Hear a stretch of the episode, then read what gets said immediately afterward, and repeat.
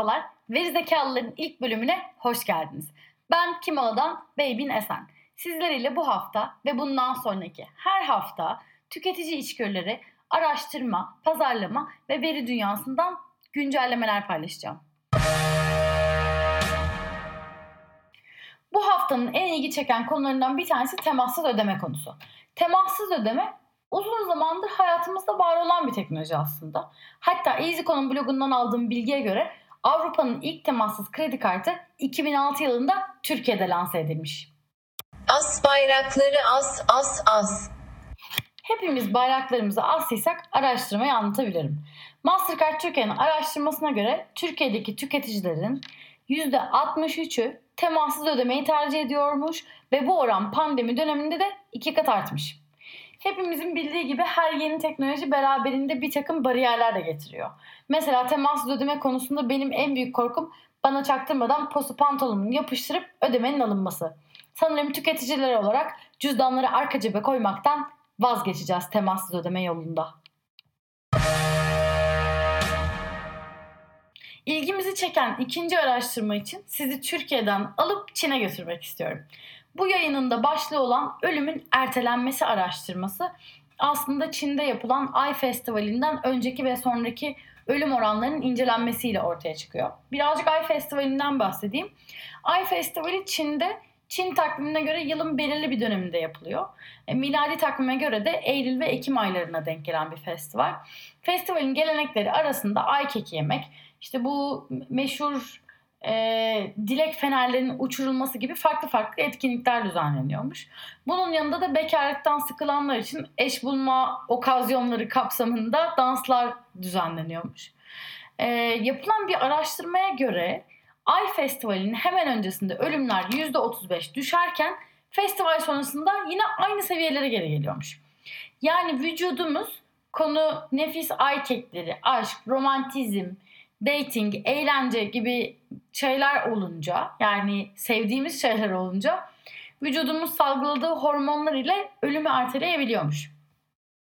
Ee, tabii ki ölüm çok acı bir konu olsa da bir yandan da bu e, belirli yılın belirli bir döneminde olması sebebiyle tüketiciler için yaptığımız dönemsel kampanyaları bu festival mantığıyla birleştirebiliriz. Yani onun yerine koyabiliriz.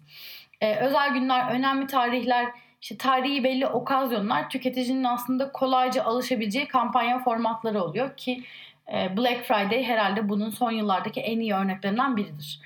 E, bir yandan da tüketicisi olarak buradan markalara beni bir gün değil her gün sevmeleri gerektiğini de iletmek isterim. Evet, geldik haftanın ilginç üçüncü araştırmasına.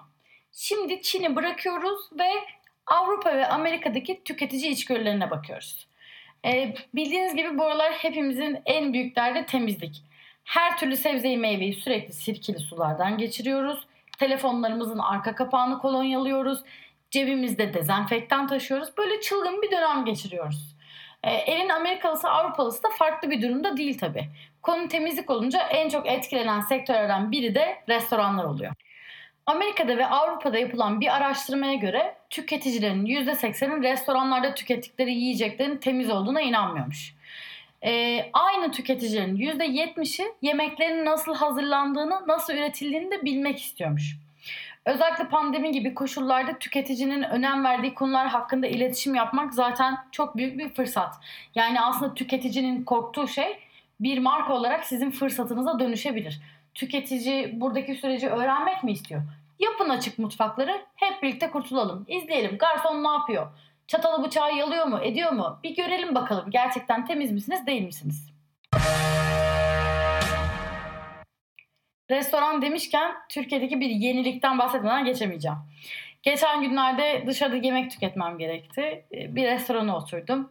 Menüyü beklerken ben garson geldi. Ee, karar verdiniz mi diye sordu.